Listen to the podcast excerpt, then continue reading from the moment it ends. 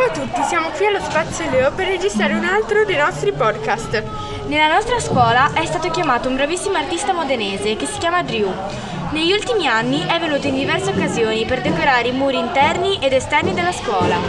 Se ascoltate Radio Matta saprete che l'abbiamo già intervistato. Per chi non l'avesse ancora sentito, ascoltatelo subito dopo aver terminato questo podcast. Abbiamo scelto di raccontarvi Banksy. Ehi Anna, lo conosci? Qualche volta ho visto dei suoi disegni e me lo ricordo abbastanza bene, quindi continuiamo questa rassegna dedicata all'arte contemporanea. Dai, ormai siamo esperti, allora sigla! Questa è Radio Matta.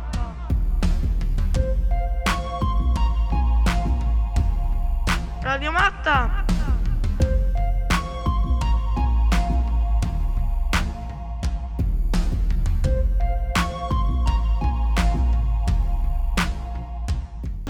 Noi siamo Jessica Anna, E Angelica.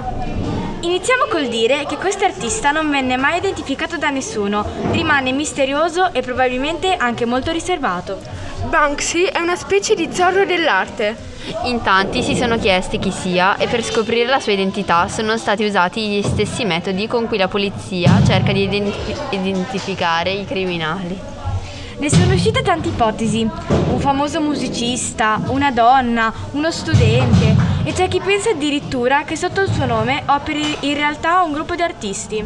Una cosa molto particolare dei suoi disegni è che sono principalmente in bianco e nero, ma possiamo notare che almeno un oggetto dell'opera è colorato.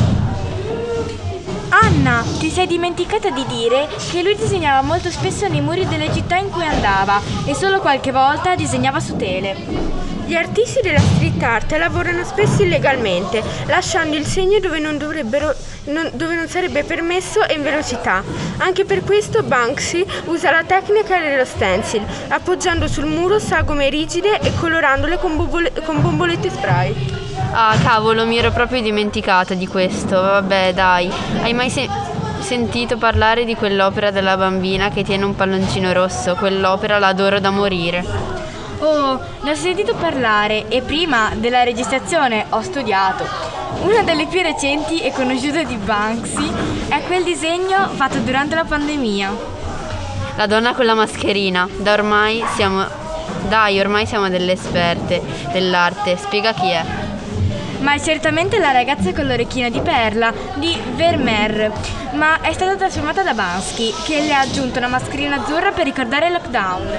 Le sue opere sono spesso sfondo eh, satirico e riguardano argomenti come la politica e la cultura l'etica. Nel 2020 ha addirittura comprato una nave per soccorrere i migranti nel Mediterraneo e l'ha dipinta con i suoi graffiti. Ma Bank- Banksy è anche capace di provocazioni e scherzi spettacolari. Ha creato il quadro che si autodistrugge. Dopo che una sua opera era appena stata venduta per oltre un milione di euro ad un'asta, è suonato l'allarme, la tele è scivolata dalla cornice ed è passata attraverso una sorta di tritacarte che l'ha fatta a pezzi. Su YouTube potete cercare i video di questo evento e potrete vedere tutti i passaggi, ma soprattutto i volti sconvolti e stupiti dei presenti. Uno dei simboli che utilizza maggiormente è il topo.